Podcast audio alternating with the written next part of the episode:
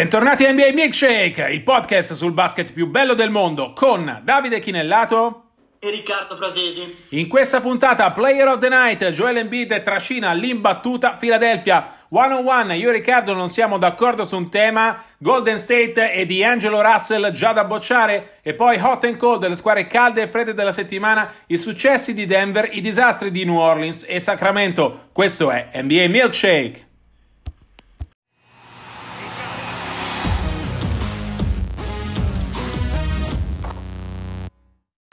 Questo è Player of the Night, il giocatore della notte. Andiamo da Joel Embiid, scatenato nel tenere Philadelphia perfetta, 36 punti, 13 rimbalzi, nel successo tirato per la verità ad Atlanta contro gli Hawks dello scatenato Trey Young. Riccardo, ho visto Embiid fare la differenza e ricordiamo che era reduce da un infortunio e proprio la vittoria senza di lui è una delle notizie migliori di, questo, di questa Philadelphia di inizio di stagione, ma vedere Embiid fare la differenza così in una partita tirata uh, non può che far piacere ai tifosi di Philadelphia e convincerli che uh, possono davvero fare qualcosa di speciale. Ma guarda, eh, l'unica variabile e l'unica incognita su Embiid è quella fisica, insomma, gli infortuni di Gioele sono documentati da, da, una vita, tra l'altro è un giocatore che ha iniziato tardissimo a, a giocare a pallacanestro. Eh, come dici tu, la partita precedente era fuori per un problema alla caviglia, fino all'ultimo momento non si sa mai se gioca, eh, in che condizioni gioca.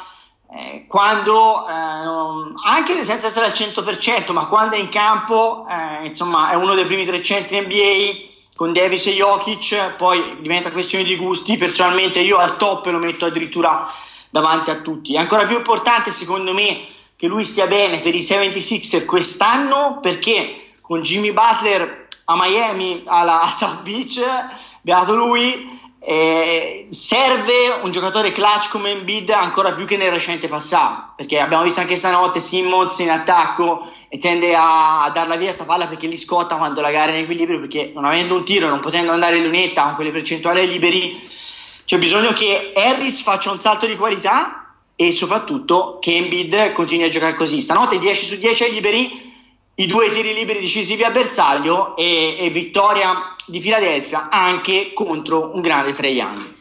Sì, Trae Young è sicuramente una delle rivelazioni di questo inizio di stagione, inizio da record con oltre 100 punti e 25 assist in tre partite, c'erano riusciti solamente Allen Iverson e Russell Westbrook, questo per dare un po' l'idea di quanto sia cresciuto Young. Mi piace tornare su Embiid invece è un giocatore abituato anche un po' a fare lo spaccone sui social, lo conosciamo. Però ecco, per una volta gli credo quando dice che vuole vincere il premio di miglior difensore dell'anno e quando dice che Philadelphia vuole fare qualcosa di speciale. Da queste prime partite i Sixers mi sembrano più avanti rispetto ai Bucks nella gerarchia della Eastern Conference, una squadra più quadrata, una squadra a cui però secondo me manca ancora come gli anni passati la panchina e proprio per questo il grande talento di Embiid può fare la differenza. Ovviamente da qui ai playoff mi aspetto che i Sixers correggano qualcosina in termini uh, di chi esce dalla panchina, però ecco, uh, il fatto che stiano costruendo su Embiid quel qualcosa di speciale e il fatto che Embiid, ovviamente siamo alla terza partita di 82, però ecco, ha già fatto la differenza, sia così determinato, è un fattore molto importante per Philadelphia. E Davide, per chiudere, che lui abbia anche il buon senso e l'intelligenza di capire che va centellinato perché poi ai playoff è lì che dovrà dare il meglio, è lì che dovrà dare, fare la differenza. L'anno scorso l'abbiamo visto trascinarsi, diciamo al 50%, forse anche meno. Sì, esatto, forse anche meno, ed è proprio lì che, eh, che Embiid deve migliorare. Quest'anno a Philadelphia c'è un piano per gestirlo, un piano condiviso. Ovviamente l'aver saltato la partita di, di Detroit non era parte del piano, ma era un infortunio vero, tant'è che Embiid ad Atlanta è stato in dubbio fino all'ultimo secondo, hanno deciso solo lì se farlo giocare, però se Philadelphia adotta un piano alla Kawhi Leonard lo scorso anno a Toronto per gestire Embiid, lo porta ai playoff in condizioni strepitose come era Kawhi l'anno scorso, comunque eh, molto vicino al suo top, Philadelphia ha tutto quello che serve, tranne forse appunto qualcosina dalla panchina, ma sappiamo quanto nei playoff sia lo star power a fare la differenza per andare fino in fondo a est. Vedo Milwaukee in questo inizio di stagione mi pare ancora uh, un gradino sotto e i Sixers a livello di quintetto sono decisamente più completi. Guarda Davide, prima di sportarci sull'altro segmento, solo un inciso sulla cosa che hai detto che secondo me è fondamentale Kawhi Leonard. Sta, anche quest'anno i Clippers l'hanno centellinato, per esempio anche nella sconfitta Phoenix, eh, cercano di dargli un minutaggio cristiano nonostante lui stia giocando benissimo, tra l'altro passando la palla come mai fatto finora in carriera. Ecco, può Leonard così intelligente da capire che persino forse il miglior giocatore del mondo in questo momento può essere centellinato senza che il suo ego gli dica, gli imponga a tutti di farlo giocare 35-40 minuti, può essere una via che vale per tanti altri. Se lo fa Leonard, allora in molti possono seguire il suo esempio.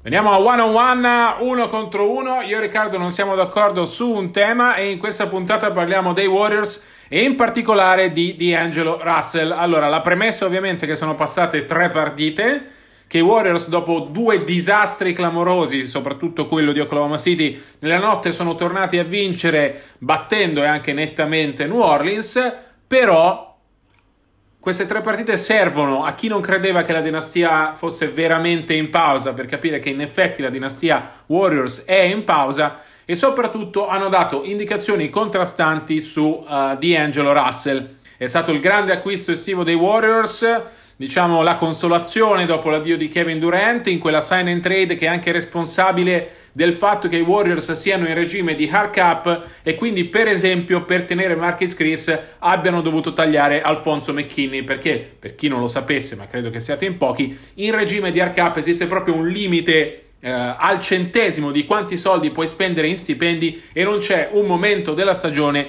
in cui puoi andare oltre.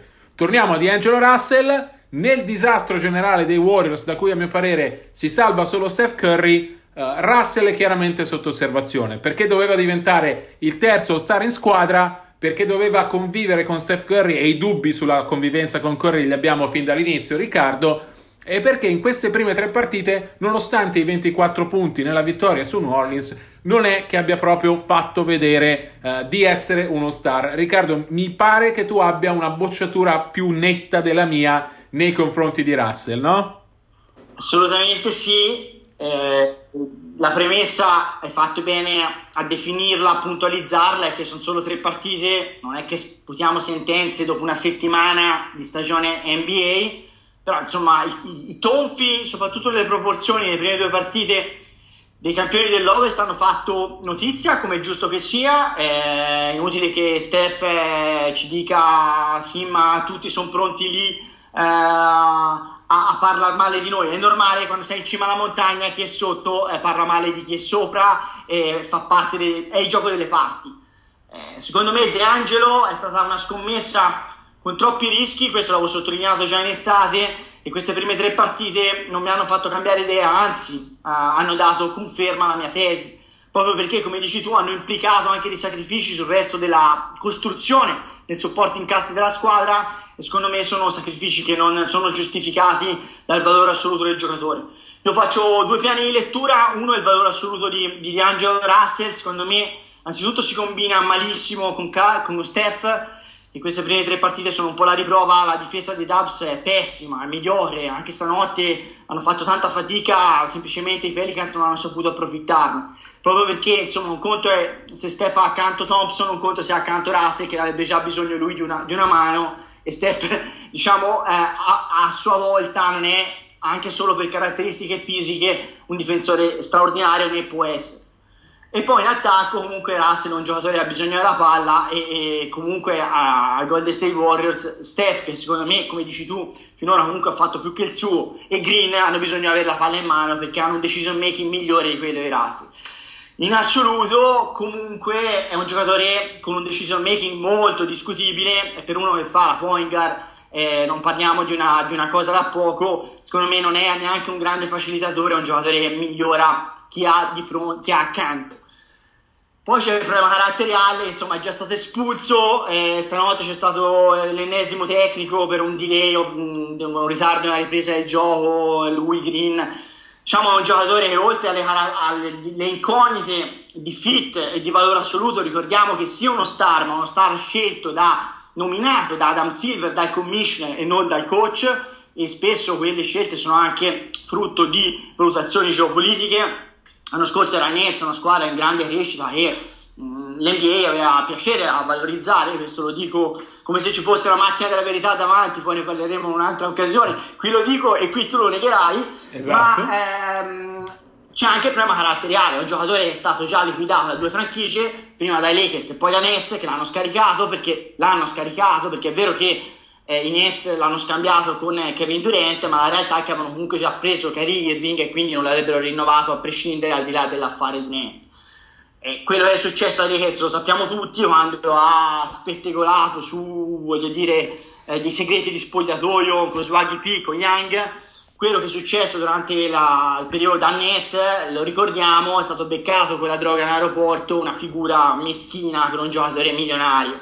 E, ripeto, eh, i dubbi sulla sua maturità, insomma, in queste prime partite stavo subito cacciato. Non è che sost- non, non, mi sembra che ci siano grandi miglioramenti. Non so come la vedi te. La vedo, la vedo in modo meno netto, Riccardo, nel senso che. Mm, è chiaro che Russell, come tutti i Warriors, ha tolto Curry, di cui abbiamo già detto in questo inizio di stagione, ha deluso. Ma io credo che vada dato tempo sia a lui di integrarsi, sia ai Warriors di trovare la loro nuova identità. Uh, l'ho detto all'inizio di questa, di questa parte, uh, queste prime tre partite hanno detto anche agli scettici che la dinastia Warriors è davvero in pausa. Che cosa vuol dire? Vuol dire che in questa stagione si sacrificano i risultati per la crescita dei giocatori. Vuol dire che in questa stagione Golden State deve capire se tutto quello che ha costruito, se il sistema culturale, prima che il sistema di gioco, con cui ha vinto tre titoli negli ultimi cinque anni, può Uh, superare anche una fase in cui la franchigia non vince. Ricordo le parole di Bob Myers dopo la sconfitta alle finals, guardate gli Spurs, sono una dinastia che ha un'identità chiara eppure non è che vincono ogni anno. I Warriors vogliono capire se sono quello, se sono una dinastia, un sistema che va avanti nonostante i risultati. Credo che tre partite siano troppo poco per, uh, per bocciarli, lo abbiamo, lo abbiamo anche detto, l'hai detto anche tu. In particolare su Russell per tutto quello che abbiamo detto, per il fatto che è arrivato in una squadra che deve ancora scoprire la sua identità. Steve Kerr deve chiaramente ancora decidere le rotazioni tra lui e eh, Steph Curry. Penso per esempio a quello che sta facendo Mike D'Antoni a Houston con Arden e Westbrook e Eric Gordon. Ce ne sono in campo sempre almeno uno, se non due. Kerr non ha ancora deciso come ruotare Curry e Russell. Credo che stia cercando di farli annusare prima per poi andare in una situazione in cui ce n'è sempre in campo almeno uno, però questo vuol dire che devono gestirsi. Non siamo ancora arrivati a quella fase. Russell si trova in una squadra nuova, con un sistema di gioco nuovo, in una situazione nuova, perché quando è esploso a Brooklyn era la star, di una squadra, quindi palla sempre in mano come dicevamo, decision making suo su cui possiamo discutere, aveva l'aiuto di Dinwiddie, però insomma era lui il padrone della squadra che si prendeva l'ultimo tiro, adesso se vogliamo è il terzo violino. Ho dubbi sul valore assoluto del giocatore come te, nel senso che valga un massimo salariale, però prima di bocciarlo, come ho sentito fare anche da qualche tifoso dei Warriors nell'ultima settimana, aspetterei, anche perché è un giocatore su cui Golden State ha investito tantissimo, il massimo salariale appunto, non è ipotizzabile una cessione in corso d'opera, primo perché fino a metà dicembre non è proprio tecnicamente possibile, secondo perché credo, proprio per quello che ho detto prima, che questo è un anno di pausa, che Golden State voglia darsi un anno per capire se Russell e Curry possono convivere, se Russell che ha 23 anni, non lo dimentichiamo, è uno dei nove giocatori nel roster di Kerr che ha 23 anni o meno, può essere il futuro di questa franchigia. Non voglio togliere nulla a Steph Curry che di anni ne ha 31, però è il più vecchio nel roster, giusto per farvi capire. Eh, Golden State deve capire tutto questo e si è data un anno di tempo, anche perché Clay Thompson non tornerà, per cui la convivenza Kerry-Russell sarà l'ossatura assieme a Draymond Green su cui sono costruiti i Warriors. Credo che Russell abbia il talento per emergere, però ha bisogno di tempo. La prima cosa che deve capire Golden State, e qui Kerr deve dargli una mano, è come gestirlo nella rotazione. Probabilmente Russell ha bisogno di minuti senza Steph Curry accanto e mi aspetto che presto si arrivi a una rotazione di questo tipo. Cioè con Russell che per crescere viene lasciato in una situazione più simile a quella di Brooklyn, la differenza ovviamente è che il supporting cast dei Warriors come Russell sta cercando di imparare ed è nettamente inferiore. Per cui aspetterei a bocciarlo, a bollarlo come sopravvalutato, strapagato, eccetera. Ho tutti i dubbi che hai tu, Riccardo, però ecco, vorrei concedergli almeno un altro mese prima di uh, salutare l'esperimento Russell. ma questo è doveroso, credo che sia anche giusto, corretto. È eh, chiaro che la notizia in questo momento sono i Dubs in difficoltà e secondo me giornalisticamente evidenziare le difficoltà di Russell rispetto a, a, comunque a Steph che sta facendo più che il suo e Green che è costretto in un ruolo che non è se vogliamo il suo da primo violino eh, sia, sia, abbastanza doveroso.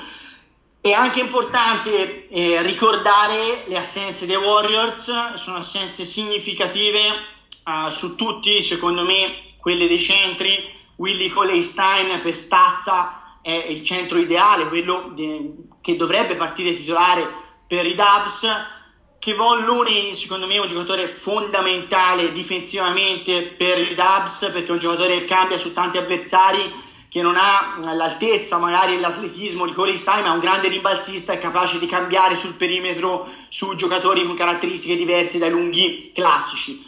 E poi manca anche Barks che è un giocatore sul perimetro in questo momento farebbe un maledettamente comodo a Golden State perché insomma le alternative sono modeste. Stiamo vedendo veramente dei carneadi stiamo vedendo dei ragazzi in palese difficoltà, proprio alcuni proprio per mancanza di esperienza, alcuni per mancanza di talento. Eh, stanotte ha fatto bene il cognato, esatto. se non esatto. sbaglio, lì di, di, di, di Steph.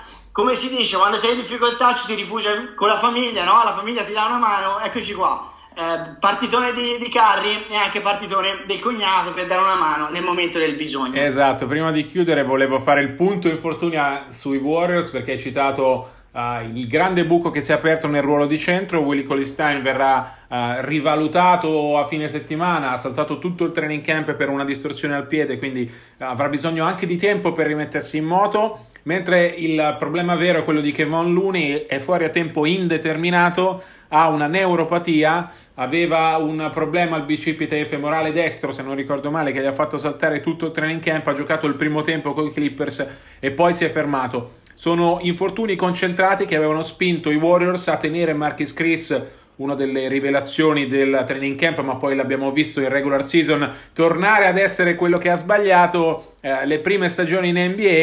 Eh, però ecco, non avere un centro di ruolo in questo momento è anche uno dei problemi dei Warriors perché la squadra era costruita su uh, Coley Stein, su Looney e su Green ne mancano due su tre a livello di reparto lunghi, che era scoperto Pascal che può essere un mini green come l'hanno definito, però ecco, è al debutto e all'inizio, avrà bisogno anche lui di tempo per capirsi. Sì, l'ultimissima cosa, eh, Chris eh, secondo me è stato un errore, eh, parli nei circoli NBA, dietro le quinte ti dicono un cancro in spogliatoio, un giocatore con enormi problemi attitudinali, secondo me per quello che dà in campo non legittima averlo portato dentro e soprattutto aver tagliato McKinney che sul perimetro secondo me avrebbe potuto dare una mano, aveva l'esperienza comunque delle finals. L'altra cosa, prima hai parlato di Thompson fuori, ne hai parlato perché ne ha parlato Steve Kerr, ecco secondo me Steve Kerr è stato versione Pinocchio, se i Warriors saranno a febbraio eh, post All-Star Game in corsa per i playoff, secondo me Thompson tornerà e se non tornerà sarà perché qualcosa è andato storto. Secondo me è giusto che lui metta le mani avanti, il coach, ma è anche giusto che noi come San Tommaso possiamo dubitare fino a prova contraria.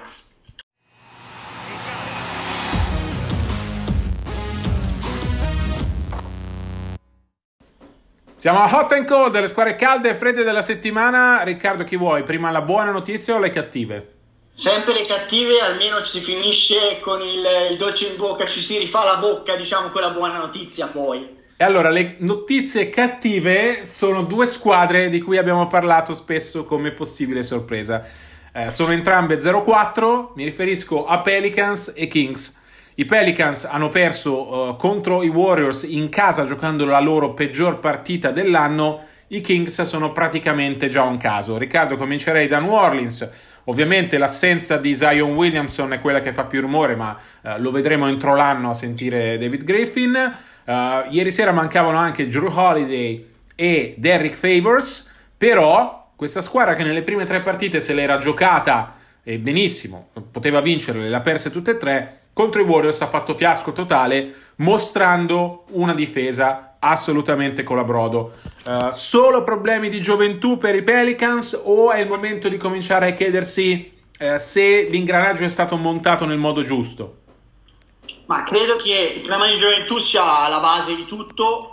Ci aggiungo altre due problematiche. Una, secondo me, le, le rotazioni troppo lunghe di centri erano già costate, io avevo scritto la prima partita, quella d'esordio a Toronto, secondo me gli erano già state costate quella partita, eh, un paio di giocatori giovani avevano giocato troppo, eh, partite decise punto a punto, se hai in rotazione un paio di ragazzi che non sono ancora pronti per dare il contributo poi lo paghi, non hanno margine ovviamente i Pelicans e, e, ieri quella difesa disastrosa è stata anche frutto di due o tre giocatori secondo me ancora non pronti. Insomma Alexander Walker su tutti eh, ma insomma Ace ha fatto cose ottime facendo vedere dei lampi di futuro ma anche errori abbastanza clamorosi che dimostrano insomma che è un frutto ancora molto acerbo e non si sapeva però ha scelto il lotteria al draft insomma ancora diciamo chiaro scuro che si alternano e poi l'altro problema, secondo me, è ancora la mancanza, ieri in assenza di Oledi, di un giocatore che prenda in mano la squadra come leadership. Secondo me Ingram si sta imponendo come il grande talento, secondo me è un talento tra i primi 25 NBA come talento puro,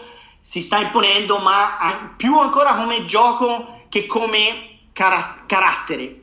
Cioè non ha ancora la leadership per, farsi, per imporsi, farsi dare la palla, ha il gioco per comandarla, ma non ha ancora la vocalità per chiederla. Questo sarà un altro passo avanti da fare, secondo me, se i Pelicans vogliono svoltare e tornare sulla retta via. Sì, vediamo se Ingram crescerà. Sicuramente la notizia migliore a New Orleans di questo inizio di stagione. Brandon Ingram ha scatenato che sta giocando eh, bene come non mai. Io l'ho visto cresciuto in termini di leadership. Riccardo sarà che finalmente sente la squadra sua e non è più il, il giovane studente di LeBron James eh, come era l'anno scorso. Tra l'altro Uh, Ingram ha dichiarato di aver imparato da LeBron proprio come si diventa leader. Uh, vediamo se riesce a mettere in pratica gli insegnamenti. In queste prime partite sicuramente è stato leader perché eh, è stato il punto di riferimento offensivo, deve diventare un leader di squadra. Nei Pelicans mh, vorrei anche sottolineare il debutto secondo me tutto sommato positivo di Nicolo Melli Uh, sta giocando tanti minuti anche perché manca Zion. Ieri ha giocato 12 minuti, però in campo nei momenti chiave, nelle tre partite uh, precedenti c'era lui. è un giocatore che è, è, perfetto per i Pelicans, nel senso che è in una situazione in cui ha tanto margine a livello di minutaggio e può far vedere il suo talento. Deve un po' imparare come si gioca in NBA, perché ancora gli vedo fare delle cose da Eurolega che magari in NBA non sono così uh, importanti. Volterei a Sacramento invece perché uh, Sacramento so che è molto cara ovviamente per i nostri amici. Eh, tu Riccardo sei stato due anni a Sacramento, Sacramento che doveva spaccare il mondo, doveva correre, fare la differenza, invece 0-4 ha perso Marvin Bagley che è il suo secondo miglior giocatore e si parla già di crisi. Uh, che cosa non funziona qui? Qui c'è un gruppo collaudato che non riesce ad esprimersi e che a mio parere comincia già a deprimersi, che forse è la cosa peggiore in un ambiente che ha bisogno di vittorie.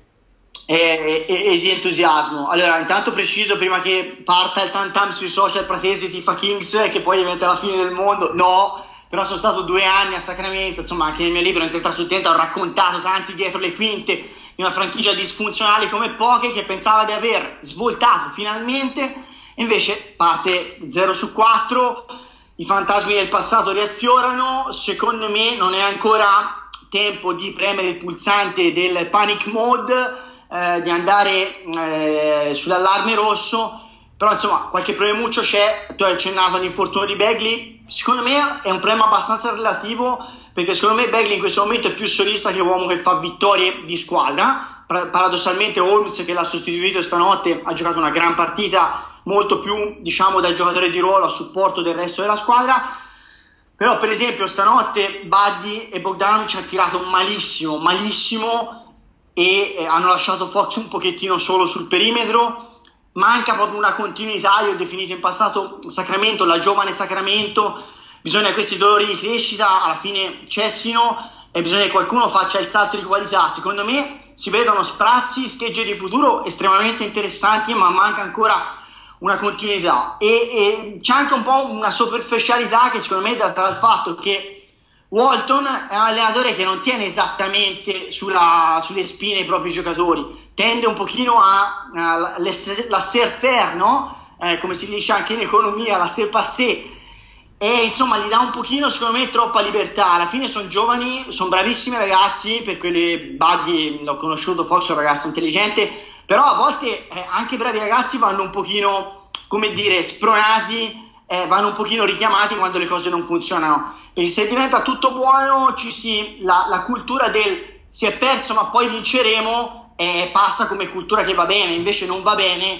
per, una franchigia e deve cambiare registro assolutamente. Non va bene assolutamente nella Western Conference dove non ti si perdona nulla, ricordiamo un anno che sì che rimase fuori dai playoff perché partì con 15 sconfitte in 18 partite, non siamo a quei livelli, però ecco l'inserimento di Walton a Sacramento che doveva essere indolore perché sembrava il coach perfetto per quel tipo di squadra, in realtà qualche dolore lo sta dimostrando, hai detto bene tu, è un coach amico dei giocatori, d'altronde ha uh, 39 anni, per cui ecco ha smesso da poco e si ricorda ancora com'è stare dall'altra parte dello spogliatoio. Veniamo al Dulcis in fondo, visto che hai chiesto una, un finale dolce. Eh, il, il, dolce di oggi ve lo serviamo eh, sotto forma di pepita dei Nuggets, perché Denver, come al solito, sotto traccia è partita con tre vittorie su tre. È vero che ha rischiato eh, in casa con Phoenix alla seconda partita, però ecco, è un gruppo collaudato. È un gruppo che non dipende solo dal suo miglior giocatore Nikola Jokic, che ha già mostrato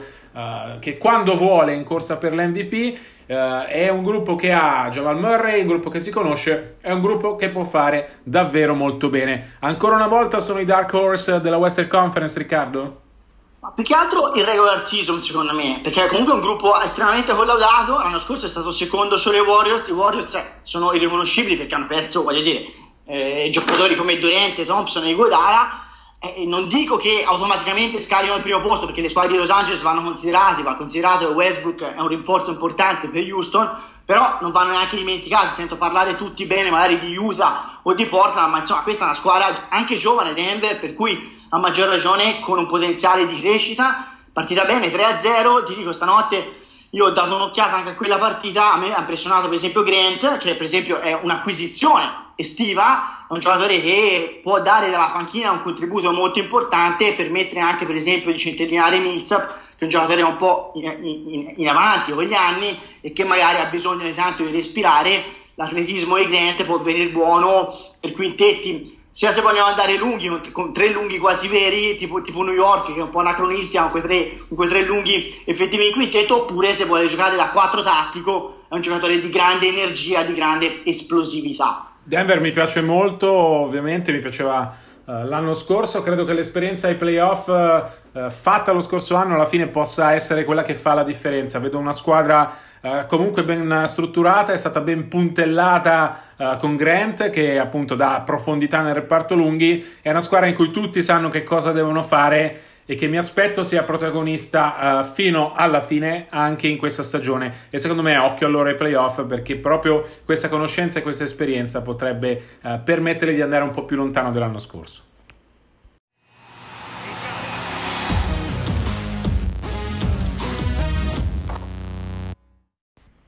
Si chiude qui la seconda puntata della seconda stagione di NBA Milkshake. Noi vi ricordiamo che per tutte le notizie 24-7 potete seguirci sui social, eh, at di Chinellato, at rpraz75 per tutto quello che c'è da sapere sull'NBA. Vi ricordiamo che le musiche sono di Coclea e noi vi diamo appuntamento, come sempre, a martedì prossimo per la terza puntata. Vediamo questa stagione NBA come continuerà. A presto!